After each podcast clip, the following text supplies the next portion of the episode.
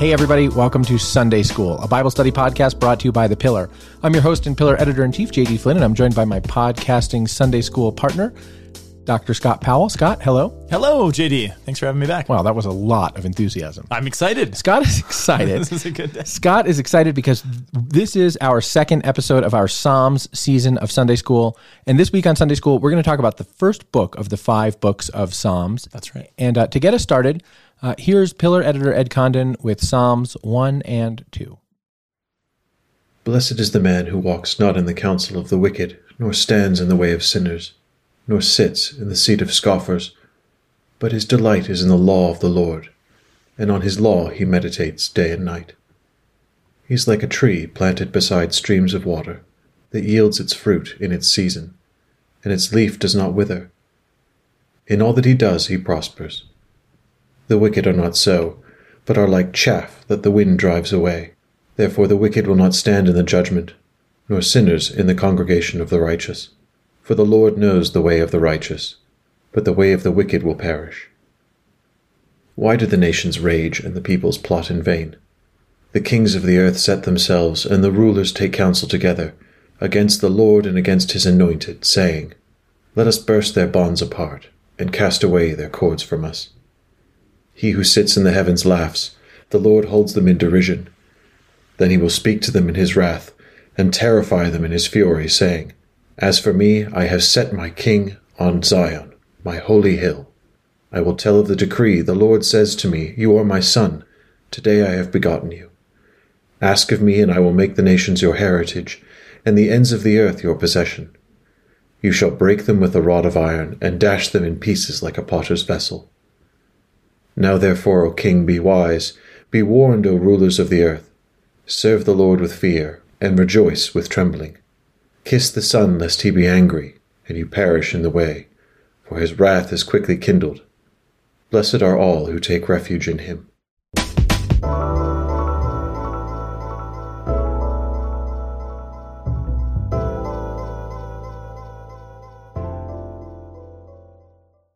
The five books that we talk about with the Psalms, the Psalms themselves render are rendered that way. So it's that's not something we're kind of making up and like the neat little insight. But yeah, the headings show up as book one over Psalm one, Psalm 42 starts book two, and et cetera, et cetera. So they, they come to us this way. And if you're a Jew, and you see five books, I think you're automatically thinking back to the Torah. You're thinking back to the, the, the, the, foundation of the scriptures, which means God's instruction. So this is a way in which God wants to instruct us. And we also mentioned last week that the, the kind of major movement of the Psalms and it, it's a movement, but there's there's multi directionality to it, I guess, if that's not confusing. But we have psalms of lament and we have psalms of praise, and we're always kind of moving within the tension of that, because part of what the psalms are trying to do is acknowledge the brokenness and pain of the world, the brokenness of our own sin, and how we deal with that, with the hope and the sure knowledge of God's restoration and God's redemption of the world. So the Psalms are living within that tension, which actually makes them a beautiful tool for prayer for where we actually live. And so, again, some of the major themes, especially for book one that we're going to talk about, is the theme of Torah and Messiah. So, how does God instruct? What does the scripture say? And who is the Messiah? We're going to again talk about lament and praise, and then the notion of faith and hope. Because again, in the midst of this darkness, in the midst of a loss of something, we're waiting and we're trusting in God's in God's redemption. So we're going to refer back again and again to the the five books but one thing that um, we're going to capture probably at the end of this episode is that between each of the books, we'll see a series of blessings, these praises uttered to God, right? So when we get to book five, so in, book 40, uh, I'm sorry, in Psalm 41, it ends with a praise, it ends with a blessing of God. When we get to the end of the whole thing, at the end of book five, we'll see that the way it closes is five Psalms that do oh, this, actually wow. six of them. Wow. So there's no more Psalms, but it's actually going to close with six blessings six doxologies that we call the Alleluia Psalms. Wow. So it shows us that now this whole story is kind of being wrapped up. What an amazing very, very structure. Way. I mean, what a cool, like, just uh, structural genius and very intentional. I mean, clearly there's somebody has thought through this, or many somebody's. Scott, I had a question as I was thinking about our episode last week between when we recorded it last week and right now, and maybe it's a goofy question. I don't know, but you know, you were saying um, that there have been sort of different ideas about what the five books might have been for, and um, uh, you have advanced this idea that the, it is uh, structured to um, represent the history of God moving with the people of Israel. So there's a there's a story arc here, right? Yeah. There's a narrative arc, and you Yes. described it last week as a, some, a very beautiful narrative arc that ends in hope and things like Yeah. that. Is it possible that the Psalter is um, effectively the score of a multi-day liturgical performative opera about the history of Israel? I, does, is that crazy to think that the, Like a rock opera Not like a rock opera, but is it possible that the whole thing might have been performed, as it were, as as a as a storytelling of Israel's history with God in, one kind of thing? Is that crazy? Gosh, now that you say it, I hope it. I hope it have is. I'm no not trying to be silly either. Like, no, it I just know occurred you're not to trying me, to be silly, but like that's, it would be a long opera. But is it possible that the breaks are effectively intermissions in a long retelling of a story? I, I only doubt it because I feel like we have a lot of information. We have a lot of records and things like the Mishnah uh, that talk about the way in which liturgy was performed. And we, we have a surprising amount of, of stuff on which Psalms were prayed when and where. And we don't have anything. Somebody like would have told us if there was a multi-day some- performative Right. opera. I would think the Mishnah is pretty detailed in the way that Yeah. it goes through the liturgical stuff. And Okay. I feel like someone would have told us. Do you think it could be? I mean, it seems to me. Do you well, think we this, still have four more episodes, so I think there's time for us to do just for that. us to do just that? Not us, Scott. Ed will sing it. Ed. I it would seem to me, yeah, Ed would perhaps be the leader of the thing, the featured soloist. But it would seem to me that there is a way in which this whole thing together, although it would take a long time, does take you through a journey, as it were. I mean, It does. Yeah. Yeah, it, it does, and it's again what it what it's capturing. Again, this is what a great. I keep wanting to say rock opera, which is not what you're saying. Bow, bow, down, down, down, down, down, down. Happy is the man. Okay, I'm going to stop. No, now. that's good. I was gonna start to insert, um, but it That's uh, not what these people are listening for. Well, it might be. I don't Okay. know. I don't know what they want. Um, but it is doing. The, I mean, what does a great opera do? It tells an epic narrative. Right, exactly. That's what I was thinking, Stories yeah. and songs. So yeah, this is like the ring, you know, the sort of the ring series for not Tolkien, but Wagner. That's sort of like the Oh, Wagner's. Yeah, the series of opera of I was thinking grand about horror movie, epic opera. No, yeah, no, yeah, yeah, yes. No, it is, and that's why. And- Well, and in fairness, the the imaginations of many musicians and composers and artists have been captured by the Psalms Mm-hmm. because they are doing that. They are capturing something, and so there's you know there's a reason that you that you asked that question. I, I hope that at some point somebody did that. Yeah, it'd be awesome. Um, but i as it's retelling the story of salvation history, there's there's a number of issues that come up throughout the Psalms in particular, but in salvation history in general.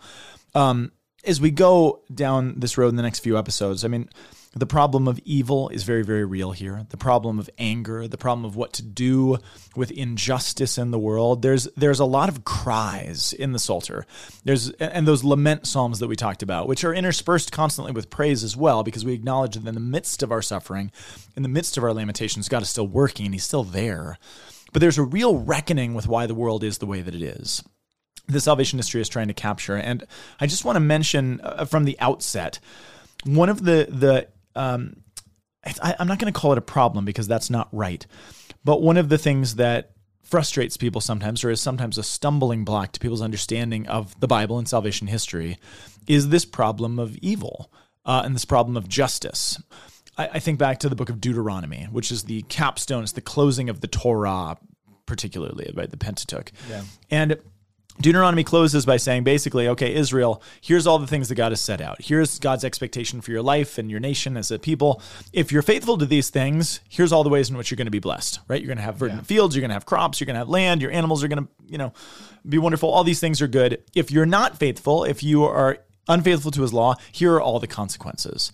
And if you read Deuteronomy carefully, there, there's a very here and now sense to all of those things. That if we're good, we're going to get rewarded here and now. If we're mm-hmm. bad, we're going to get punished here and now. And throughout the course of salvation history, even the Jewish history, there's a there's not a very well defined view of the afterlife for most of this. I mean, there's there's things, there's inklings here and there. Yeah. But the the understanding was that in God's justice, if we do what's right, we'll be rewarded. If we do what's wrong, we'll be punished.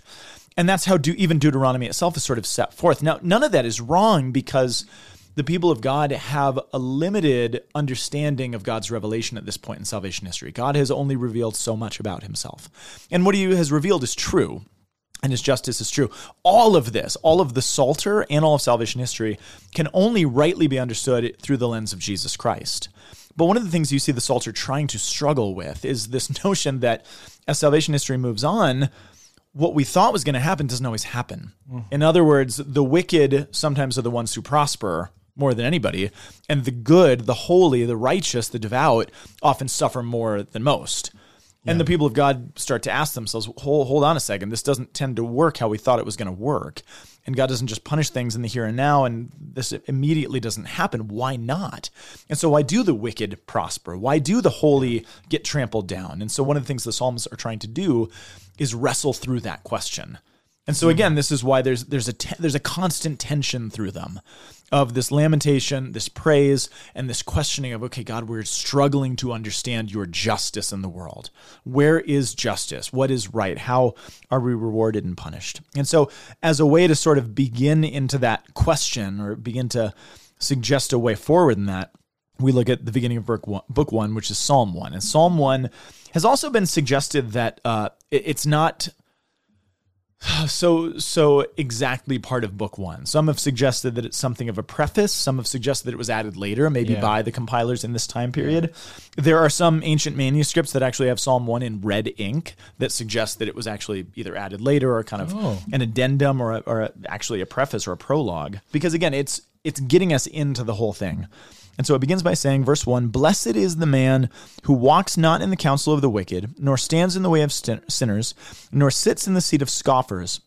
But his delight is in the law of the Lord.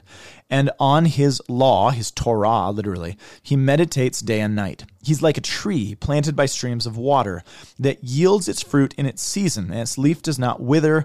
In all that he does, he prospers. Okay, so first of all, and again, at the risk of taking this a little too abstract, what the Psalter is beginning to show us is trying to answer the question of what is justice? And more specifically, what is the just man? Who is the just man? Who is the one that we're supposed to be like? The one who meditates on God's law day and night. And so, according to the Psalter, what is the just man like? He's like a tree Yeah. right? Planted by streams of living water, which sounds, I don't know, to our, our modern ears, it might even sound trite. Like, oh, he's like a tree. Cool, whatever. Planted by streams of living water. But but in a very real way, and at the risk of sounding, I don't know, too abstract or fluffy or, or, or weird, we need to have an understanding of what a tree is, which sounds silly. But again, the, the Psalms take creation very seriously. Mm-hmm. They take God's ordering of the world very seriously. And they take the question of when all is stripped away from you, where do we find God? You take that question very seriously. And I, I in my house um, here in Colorado, where I where I live and where my kids are growing up, we lived in our house for 14 years. We have a massive cottonwood tree in our front yard, and it is it is a beast. And people even mention it when they come to our house because it's so big. And uh, my kids have built tree forts in it. They've been climbing it for their entire lives. We've got swings hanging from it. And I hope that in my my kids' memory growing up, this tree will hold this, I don't know, place of importance, right? Yeah. That this is a place where we played, where we hung out, where we climbed, where we hid, where we swung. And the reason I, I kind of point that out is that it, the ancients always talked about this notion that God wrote two books. Have you heard this before? He wrote the book of creation, Yeah. which is yeah. the mhm. natural world, and he wrote the book of the scriptures. Yeah. And you actually need one to interpret the other. Yeah. Right? Not in the sense that, of like nature worship or anything weird like Right. that, but in the sense that the scriptures assume a certain knowledge of the natural world and its order and its rhythms upon us. Yeah. And we need those. I mean, look at Jesus' The Lord assumes so much agricultural knowledge. Yeah. Because that was the culture. That's how Yeah, that's how they operate. right. Which actually puts us sometimes at a disadvantage because Totally. we don't think as concretely as the Jewish people did. We think in abstractions. Mm-hmm. Yeah. The Greeks thought in abstractions. Remember the We Jews hardly the know Greeks what water is, for goodness sake. What's that? We hardly know what water is, for goodness sake, without understanding its chemical composition. Oh, yes, that is true. But I mean, I, I was thinking about Plato the other day and his notion of treeness. What is the Yeah. essence of a tree? I think the Jews would have hated that. They're like, Right. it's just a tree. Right. What is treeness? Well, and when when I say, you know, what is the essence of tree? Automatically in both of our heads, I'm sure a tree appears. We have Yeah. a picture of something. There, mm-hmm. there's a a poet that I like named William Carlos Williams. Are you Yeah. familiar with him? Yeah, He wrote a poem called The Red Wheelbarrow. Mm-hmm. And he has this notion that there are no ideas but in things. Mm-hmm. And I think part of the problem of modernity is that we've allowed ourselves to become abstracted from creation, from the natural world. And again, I'm from part of the world that, you know, it tends toward a love of nature and, Right. you know, kind of hippie stuff. And, and I have a love for that. But it is the fact that until modernity, until really the Industrial Revolution, there was no such thing as atheism. Yeah. Because when you actually have a real connection with the natural world, there is a dependence on something outside of yourself, which we've lost. So, again, all of this is to say when the scriptures begin, when the Psalms begin by saying, okay, what is the righteous man like? He's like a tree.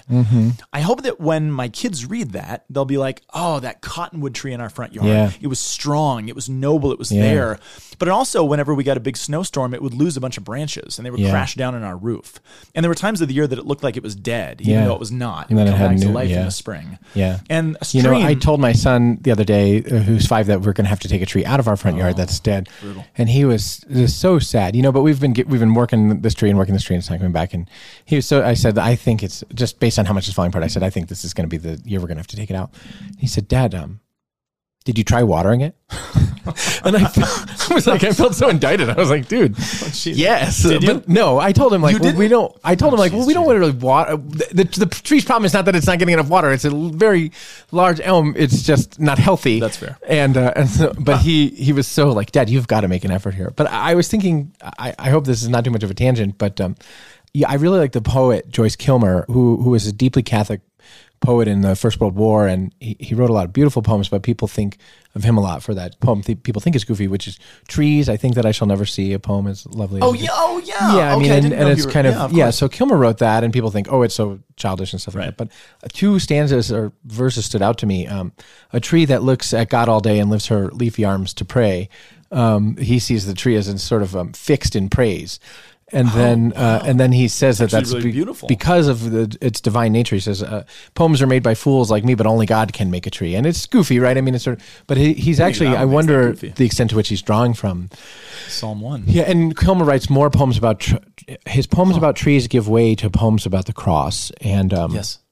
in a way that's a kind of progression. All the fathers of the church called the right, exactly. But I mean, there's something to that, like um, the tree is fixed in praise of God. That's right. yeah, Well, there's there's a reason I think that again, not to belabor the point, but there's a reason that the human story begins with a problem with a tree, and the human story is remedied by a tree, by Jesus actually taking himself upon a tree. I mean, there's, a, there's a reason these things Mm-hmm. Yeah. are there. So the Psalms are not dwelling on this or, or beginning or commencing the whole story without reason.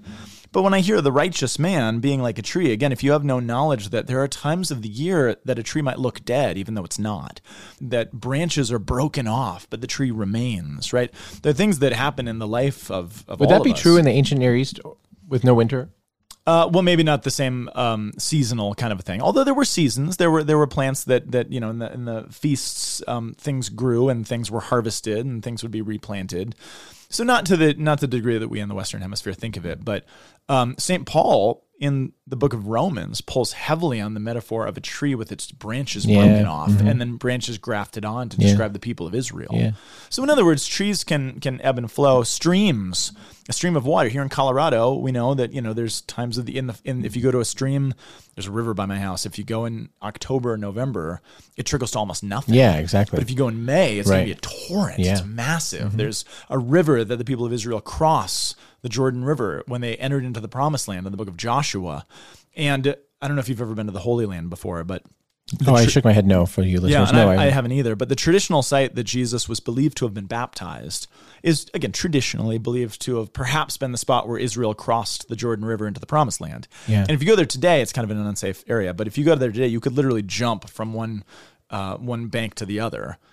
But in the ancient world, because of irrigation systems, in the time of year that Joshua points out that they were going to cross into the promised land, it would have been miles wide Hmm. because it was massive. And so for the people of Jericho to see this nation on their border and think, huh, there's no way, what are they going to do? Right. And then God parts the water. So a stream of living water can mean a whole lot of different things. And so what the Psalms are beginning to tell us is that because of our understanding of creation, we have to have an understanding of what it means to live in this tension between lament and praise, between strength and weakness, between seemingly, we're going to look at a bunch of Psalms about a suffering servant who seems utterly defeated, but the reality is not that.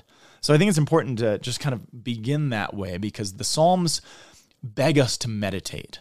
They beg us to reflect. They're, they're not the kind of things that we can just plow through and find the historical context and kind of bing, bang, boom. But they demand uh, meditating. And actually, on that note, what it says the just man does, who is like a tree planted by water, in verse 2, it says, On the Lord's Torah, he meditates. And that's the second word I want to talk about. And the word for meditate in Hebrew is the word hagah.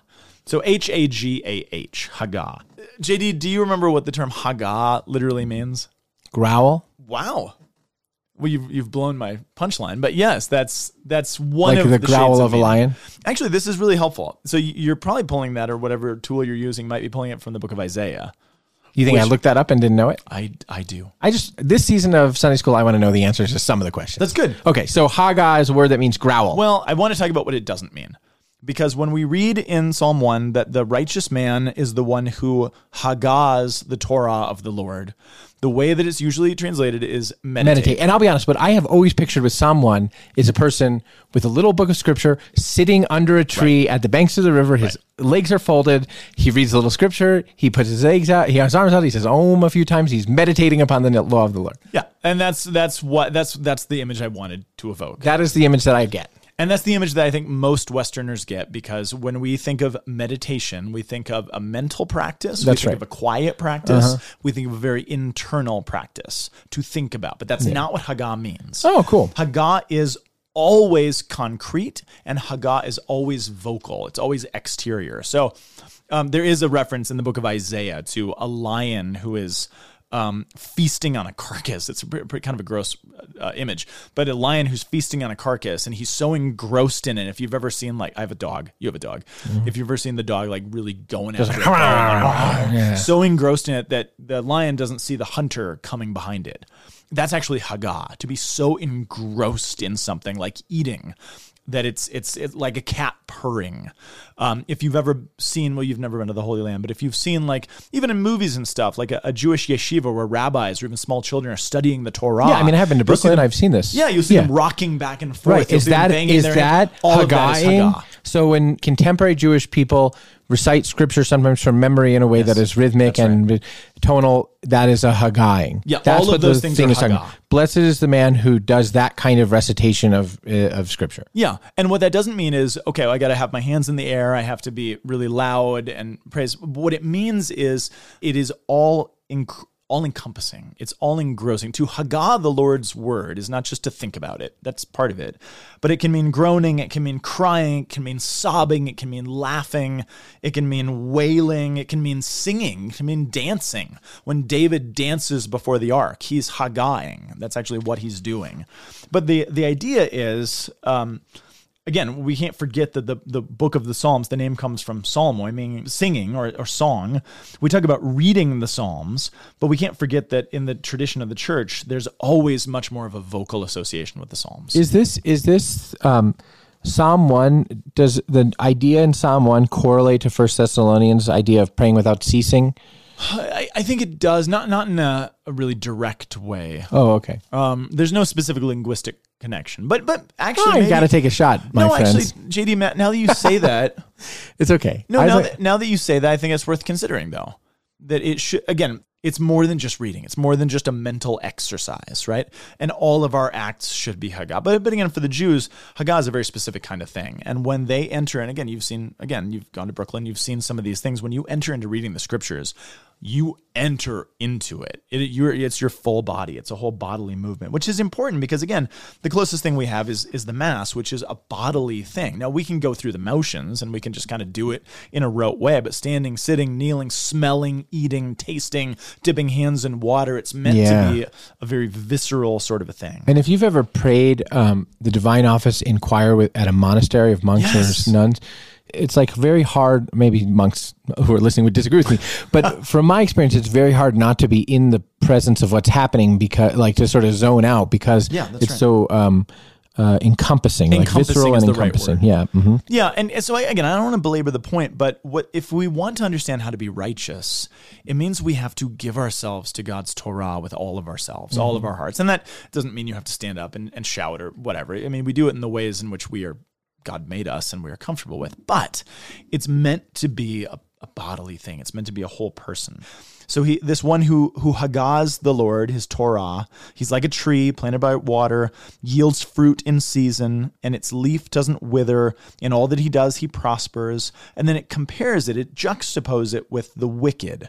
What are the wicked like? What's the opposite of this? The wicked are not so. They're like chaff with the, which the wind drives away. Again, if you've never experienced chaff and how easy it is for the wind to pick it up and blow it wherever it wants to, that analogy is not going to actually work for you unless you have a sense of what that means, right? And therefore, the wicked will not stand in the judgment, nor sinners in the congregation of the righteous. For the Lord knows the way of the righteous, but the way of the wicked will perish. Again, the psalm is telling you, okay, we're going to enter into a story that is going to help us wrestle through the problem of evil and good in the world. And why does it not seem like the righteous receive what they're due? And why do the wicked seem to prosper? What do we do with that? How do we live in that tension? So then we turn to Psalm number two. And I already mentioned that most of the Psalms in book one are all Psalms of David or in the spirit of David or in honor of David or something. And of course, David was known, he was best known for being a king and also a what? A prophet. He was A shepherd. A prophet. He was a shepherd. I mean, I, I suppose he did some No, prophet things. was wrong. Shepherd. yeah, he was a king and a shepherd, right? So we have to understand that for a Hebrew who would have read A this, Saul fighter. a Saul fighter, right? As you said, a Goliath slayer, whatever you, you use A Goliath slayer. Um, so for a Hebrew who would have read this first, the first book of the Psalms is all about their king. And when we say their king, we mean their king. They they might not have lived in a time where David reigned or, or even lived. But he was their king like David's George Washington is our president. Yeah, he's their guy. But much more than that. but much more than that. So um, we need to think of these as hymns. Would it be fair to say he was their king like Peter is our pope for a sort of Yes. e- cultural ethos and significance? Yeah, there's probably limitations to that analogy, Sure. but, I, but I like that. It's better than George Washington. And we we Yeah. even call the popes. We they We call him Peter, right. Peter. Yeah, we call right. them Peter. They in the exercise the. Petrine office and, Yeah. and oh, and a king exercises the Davidic the kingship. Davidic Right. office, the yeah, Davidic okay. throne, the Yeah, Davidic okay. authority. Yeah, I think that's the right analogy. I, I want to read. I read last week uh, a, a line from um, Eugene Peterson's book, Answering God, and I want to read you what he says about David. And I actually love this passage. He says this, um, and again, this is a Protestant pastor who's done some some brilliant biblical interpretation, but he says this: the person in Scripture who has the most extensively told story is also the person who is most shown to be at prayer. The outside of his life is told in story, the inside of his life is told in hmm. prayer. The books of Samuel and Chronicles give hmm. plot to David's story, but the pa- the Psalms show his passion. Hmm. There's a sense in which we can be spectators to the narratives of our own lives, detached and gossipy. Prayer is a way in, the way to receive and deepen the meaning of the narrative. Faith is the most interior of human acts, and prayer is the means by which holiness and health is grafted into the unfaithful parts. It's inserted into the empty parts. And I hmm. love that because, again, David, we know more about David from his youth to his young life to his being on the run from Saul to his kingship to his being an old elderly man. We know more about the life of David than any other person in the scriptures. Yeah. And here we see David, the the interior life. Yeah. That the exterior life kind of begs us for, Yeah. which is very, very beautiful. We're going to take a break and then we're going to be back with Psalm 2. Hi, everyone. My name is Kate Oliveira, and I produce this show, Sunday School. There is so much to love about this podcast. Scott offers such refreshing insights about Scripture. A lot of his insights have helped me feel more comfortable with the Bible, and I hope they've helped you too. If you enjoy listening to Sunday School as much as I do, I'd like to ask you to please consider becoming a paying subscriber to The Pillar. The support of paying subscribers makes projects like Sunday School possible. We have several subscription plans available, including one that's only $5 a month. If you're already a paying subscriber, you're awesome, and maybe you could consider gifting a subscription to someone else. For more information, visit pillarcatholic.com slash subscribe. That's pillarcatholic.com slash subscribe. Thanks, guys.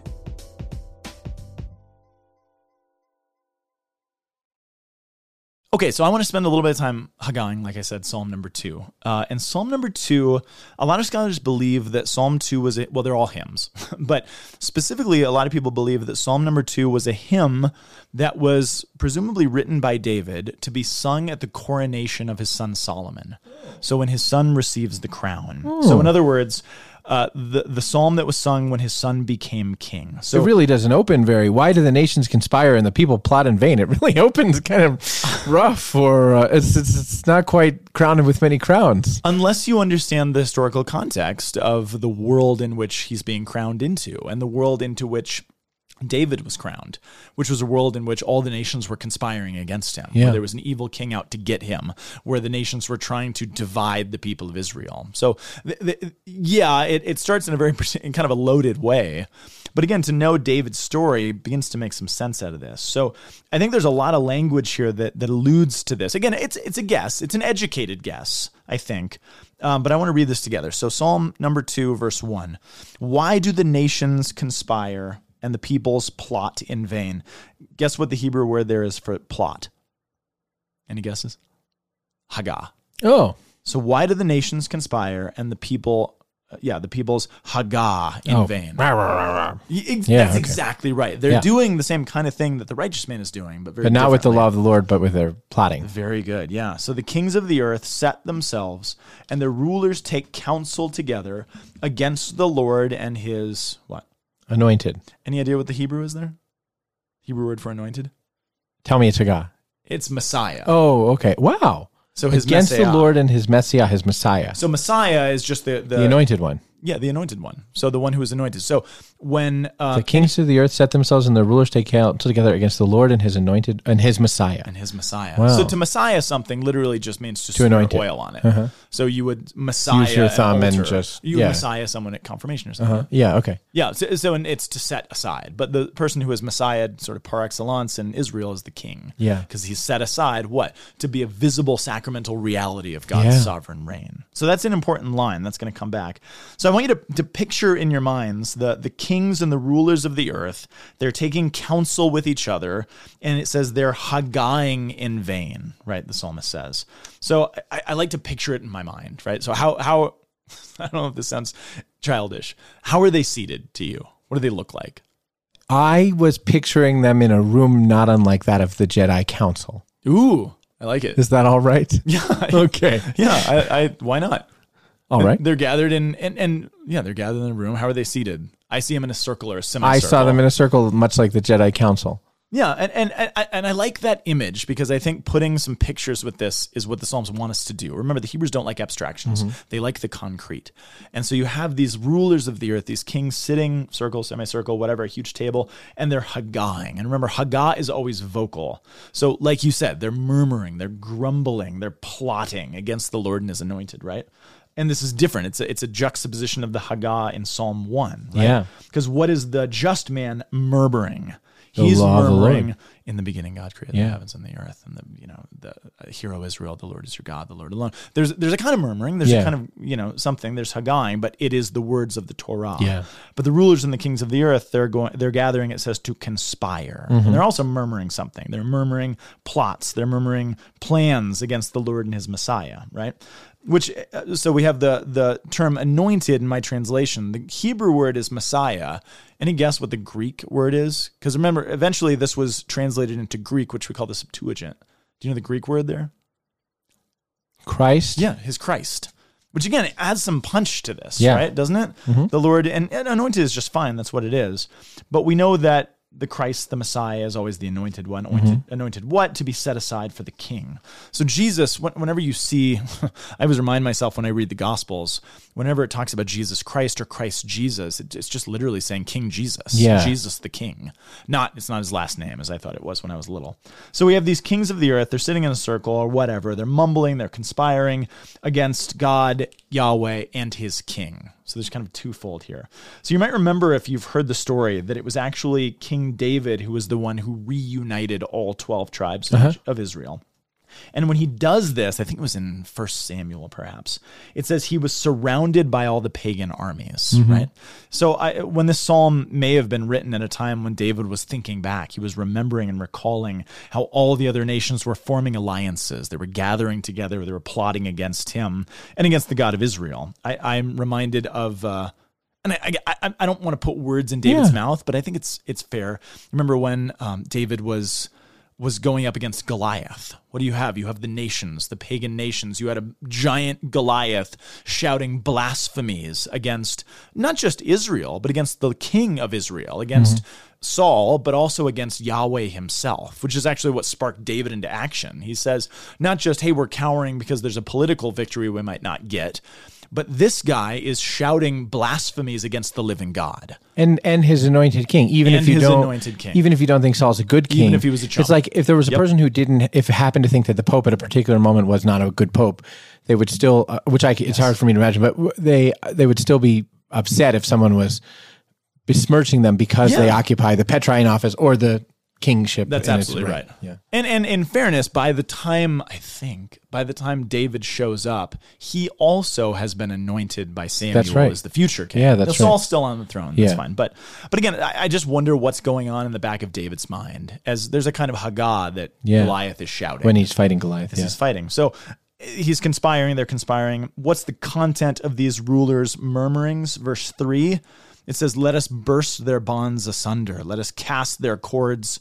from us. So, in other words, they want to rebel against the Lord and his king. They want to rebel against Yahweh and his anointed one. They want to break free from the God of Israel and the king who sits on his throne, which, Which again, that's actually bespeaks a kind of universal recognition of that. Yes, that's absolute. It sorry, surprises me. from the mic. No, it surprised me a great deal because you would think the kings would say, "Let's get him," but not he has it over. He's lording it over us, or a king of the center of the earn- universe. Or something. And granted, this is David's telling of it. Yeah. Is David's perspective. oh, on, on so David is saying they're the kings are conspiring against us because they don't want to fall under the law of the Lord. whether they realize it or not. Whether they realize it or that's not, the right. reality. Yeah, mhm. And again, I, at the risk of putting words in David's mouth, that, it's a good point. But Yeah. David is presumably seeing the truth of what they're saying Mm-hmm. because we're not just another political entity. Yeah. we're not just another nation, right? Yeah, So this is a big deal. Um, so note that what's being said here, like you said, it's far more far more wide reaching than just David's personal situation. Yeah. Mm-hmm. There's a greater sacramental reality. So the nations are plotting against God, they're plotting against his king, they want to break free.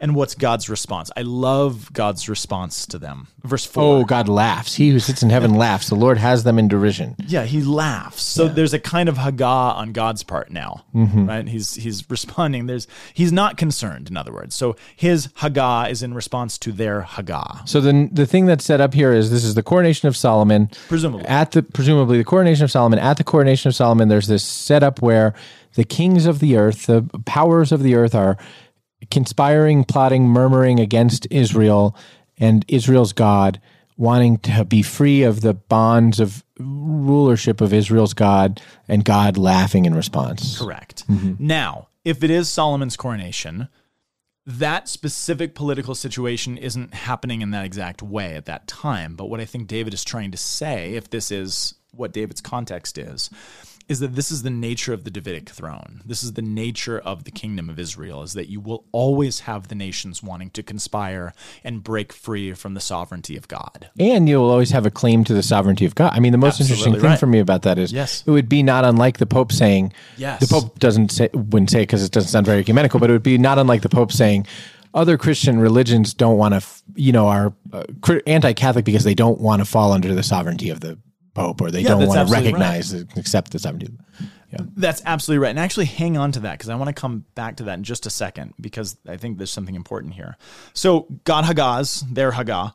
Uh, and then it says, verse 5 Then he will speak to them in his wrath and terrify them in his fury and say, I have set my king on Zion, my holy hill, right?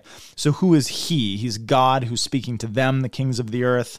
And so, in other words, God is saying, I have put my king in Jerusalem and he's not going anywhere which is partially ironic because we know that in the course of the compilation of the Psalter, the king has gone somewhere. The Yeah. king's not on the throne. Where is he? We've lost him. We don't have this reality, but it's suggesting that there is perpetuity to this. There's a there's a, an everlasting nature to this. But God is essentially saying to the nations of the earth, "Stop your plotting. It's useless. This is what I have established. I am the one who plants my king, and he's not going any- anywhere." In other words, so his kingdom will stand even in the times that it doesn't look like it will, right?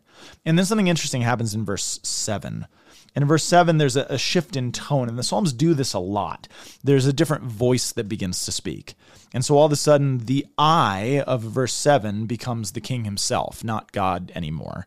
And it says, I will tell of the decree of the Lord. And he said to me, so now it's the king speaking. He said to me, You are my son. Today I have begotten you. Ask of me, and I will make the nations, the Goyim, the Gentiles, your heritage, and the ends of the earth your possession.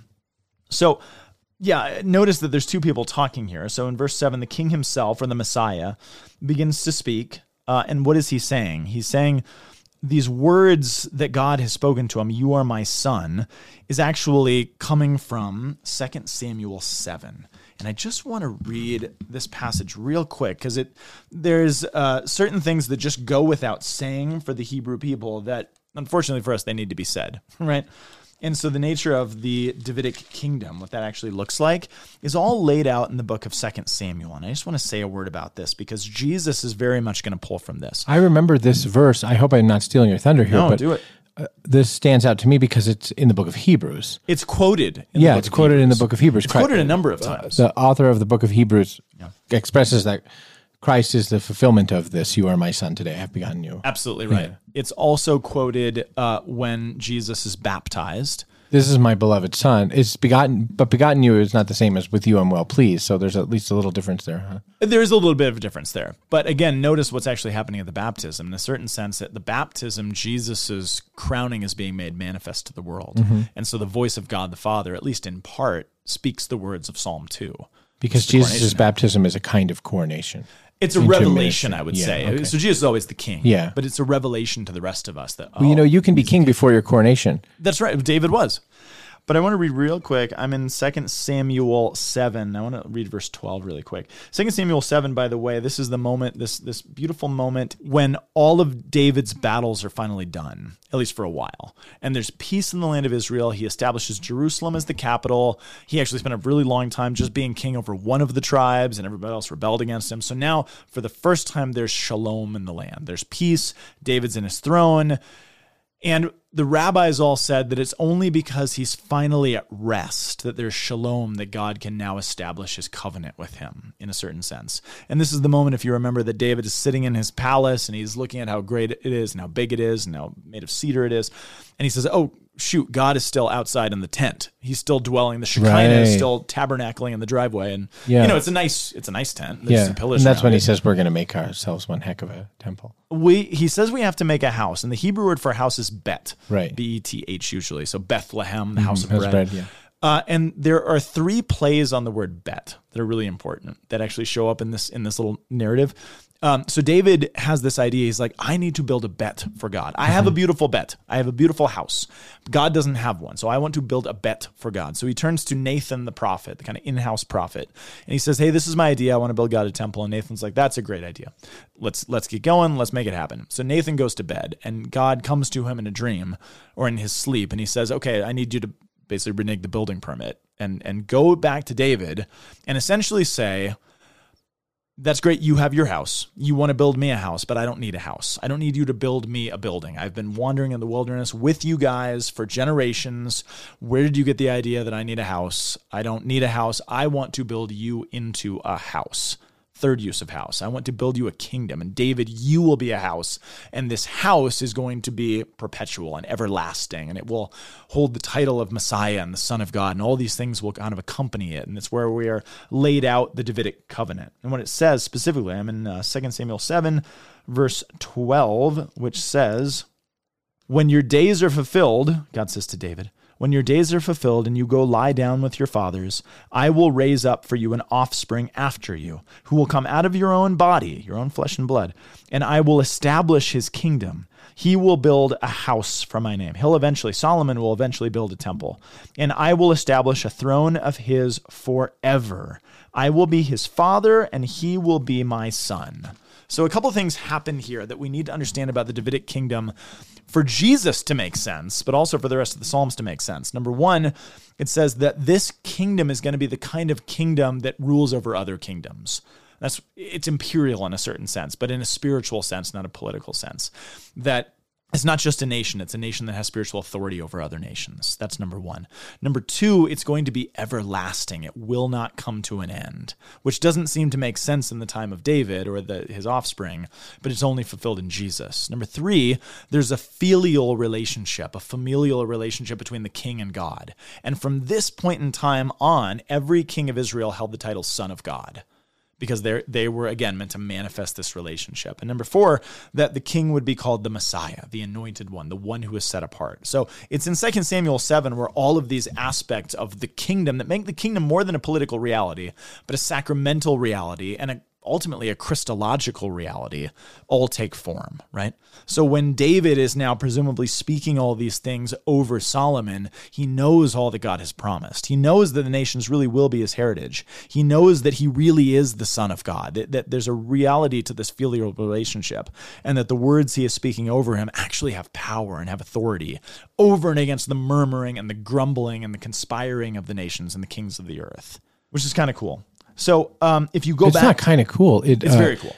no, I'm just going to say, like, one of the most. I, it is extraordinary the way in which the story of Scripture and God's intervention in Scripture so often um, reverses what would be an ordinary religious impulse Yeah. and then makes something much more profound out of it. I mean, just like you would, of course, you would think that your God needs a house. Yeah, And, right. but also, of course, the religious impulse of many cultures is to think that you will pass into a kind of deistic state yourself and be revered by your um, progeny rather than that they would uh, eff- effectively su- succeed you in greatness and holiness. Yeah, that's right. Which which is the way that the kings tend to act. Yeah. Which is the problem. Right. The story. It's also why, I mean, again, from a kind of pedagogical level, if you think of not only the Psalms, but also, you know, Kings and Chronicles, for example, being taken to paper after the exile, when Israel's asking the question, man, how did things get so bad? How did we fall so far from this ideal?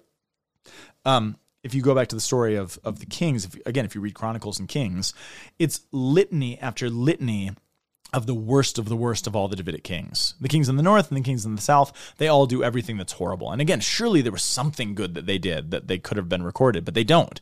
It's just horribleness after horribleness. And I think part of the reason that Kings and Chronicles is so harsh on the kings is that in every other ancient Near Eastern culture and civilization, when you read the chronicles of all their kings and their emperors, It's a recitation of their greatness. they're- everything they do is right. Every decision they make is correct. Every war they fight, they win. They're basically demigods. Yeah. And what Israel needs to be reminded of is that your king, though he has a filial relationship with God, is never a God. Your king is not God. God is God. Yeah. And your king is meant to be the representation, the window into that.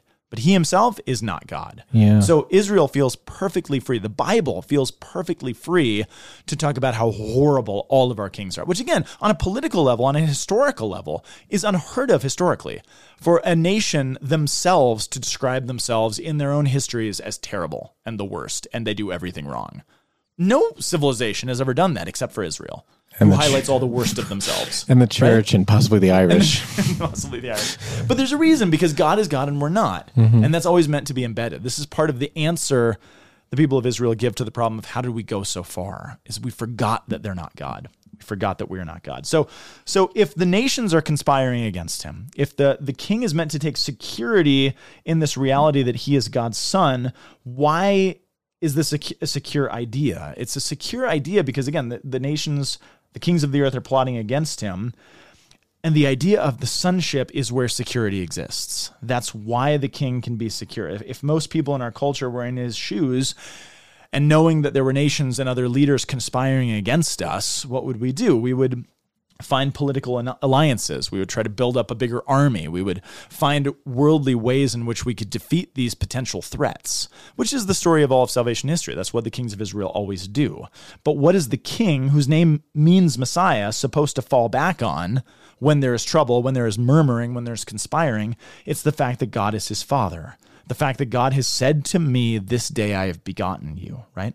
So notice that he's supposed to fall back not on his strength, but on God's care for him, which is why Jesus in the Gospels reiterates this and tries to convince his followers that they shouldn't be anxious about tomorrow, about the next day, or about next year. And the reason that he gives is basically look, if your heavenly father is taking care of the sparrows, why don't you think he's going to take care of you? Which is our being brought into Psalm 2 in a certain sense, in our kingly reality, right? So, what else do we learn about the king? God says to him in verse 8 Ask of me, and I will make the nations your heritage and the ends of the earth your possession, right? So, if this were a psalm in David's lifetime, this is a pretty gutsy statement, right? Because this doesn't take place. Because technically, in the Old Testament, the Davidic kingship was limited to the Middle East, this part of Palestine, if that. But yet, it says that God has promised his kingdom to the nations, to the ends of the earth. So somehow David, under the inspiration of the Holy Spirit, understands that this kingdom that God will give his son Solomon will extend beyond its boundaries, will extend beyond, you know, political uh, realities and encompass the ends of the earth. Which, you know, when the early Christians described this fact and the fulfillment of this, what word did they use to describe this promise? They used the word Catholicos because they're like, oh, there's a universality to that everlasting kingdom. And so, again, one of the four marks of the church, it is Catholic. In other words, that it breaks political bounds. I, I, was telling some of my seminarians this morning how remarkable, if you think about even anthropologically or historically, Christianity is the first religion in human history that is not primarily based in an ethnicity or a geography. Mm-hmm. No other religion can claim that except Christianity. And the big fight in early Christianity was between Gentile and Jew and who was better and who had a superior status. And the Lord is trying to break down those. But no other religion had ever dared to actually propose that before. So this is this is a very big deal. But the early Christians looked back on this and they saw the fulfillment that David could never see. They saw the fulfillment that Solomon could never see, which I think is very beautiful. So as we read the Psalms, I just want to understand this basic Hebrew idea that defined the idea of kingship. Right? It's also, I mean, it's also, if I if I may, may may you. Th- this psalm in that Christian context is the reason why um, Christian anti-Semitism is such a profound contradiction and, and such a profound blasphemy. Is That's that absolutely right. we're we're the the grace that our ancestors and then by extension us were grafted into this promise should be extraordinarily humbling for anyone who isn't com- coming from Israel, right? Yeah, that's absolutely right. Yeah, and it's it's scandalous to, yeah. to do that. It's profoundly sinful yeah. because this is our this is our reality. But again, this has been the the temptation of the church from the beginning. Yeah, that, that, that to see this one one way or the other, and actually, it's flip flopped from the time of the Acts of the Apostles, and we go back and forth because this is what human beings want to do. All right, let's close this psalm out really quick. Uh, so for these these murmurings and these plotting and grumbling nations it says in verse 9 the lord shall break them with a rod of iron and dash them into pieces like a potter's vessel. And now therefore o kings of the earth be wise be warned o rulers of the earth. Serve the lord with fear with trembling kiss his feet lest he be angry and you perish in the way for his wrath is quickly kindled. Blessed are all those who take refuge in him so, um, blessed are those who take refuge in him. What what holds these two psalms together is the two kinds of hagahs, right? The hagah of the righteous man, chewing, meditating, growling, purring, crying, weeping, laughing over God's word, and the hagah of the wicked man, plotting for more power, plotting for more authority, plotting against.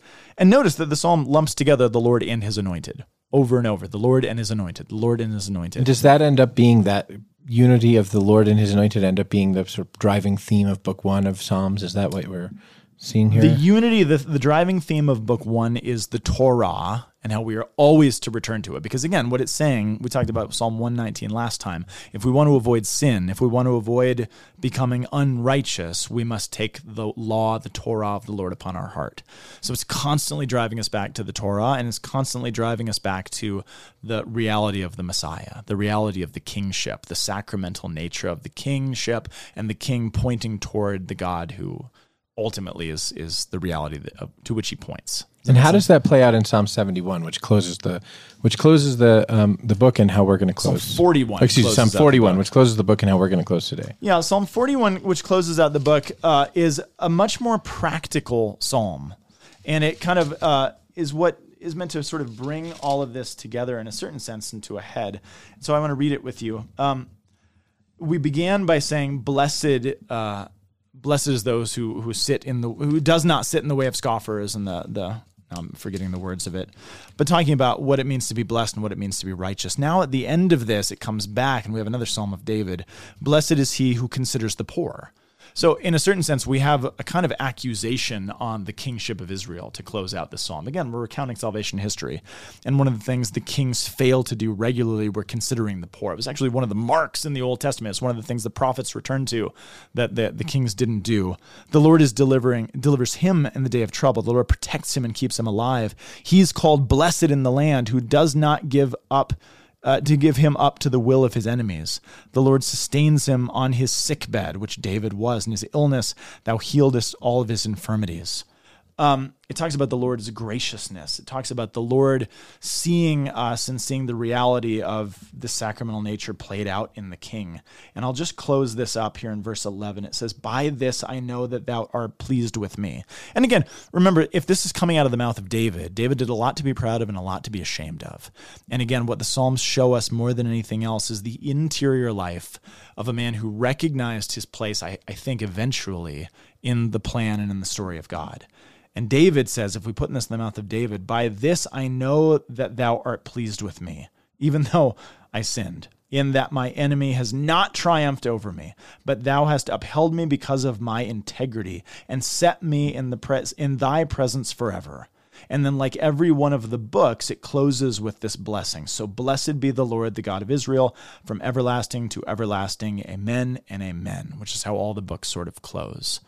So we're reminded of the kingship. We're reminded of what David's actual place is. And for a church who read this through a Christological lens, we're reminded of the ways in which the church must always be warned to not fall into the ways of the wicked. We don't give in to grumbling. We don't give in to plotting. We don't give in to murmuring, which is what Israel always does when she's at her worst. And in rare times that we see the glimmer of who she ought to be, it is because she is hagahing and murmuring the words of the Torah we are moving through the Psalms, and this week we have seen uh, in Book One of the Psalms, the kingship of David, this call to the Torah, this call to meditate and return to the law of the Lord, to keep God's word on our lips, and and especially I'm just struck by the sort of sacramentality, as you say, of Israel as a kind of um, pointing to uh, God the Father. What what will we see in Book Two? Yeah, so tomorrow, or, I'm sorry, next week we're going to see book two, which is a continuation of this theme of the messianic psalms of finding the Lord in the Torah, finding the Lord in creation, but also they start to get dark and we begin to see some downfall. We begin to see a little bit more of the story of Solomon and his downfall sort of recalled and what to do when it seems like everything's headed off the rails. Great. I will I was going to say I'll look forward to that, but I'll look well, forward to it because you'll be our teacher. It, I will look forward to you guiding us through that. Excellent. Sunday School is a production of Pillar Media and Ed and JD Production. I'm your host and Pillar Editor in Chief, JD Flynn, joined by our Sunday School teacher, Dr. Scott Powell. Our executive producer is the great Kate Oliveira. And this week, if you would, Hagah on the law of the Lord.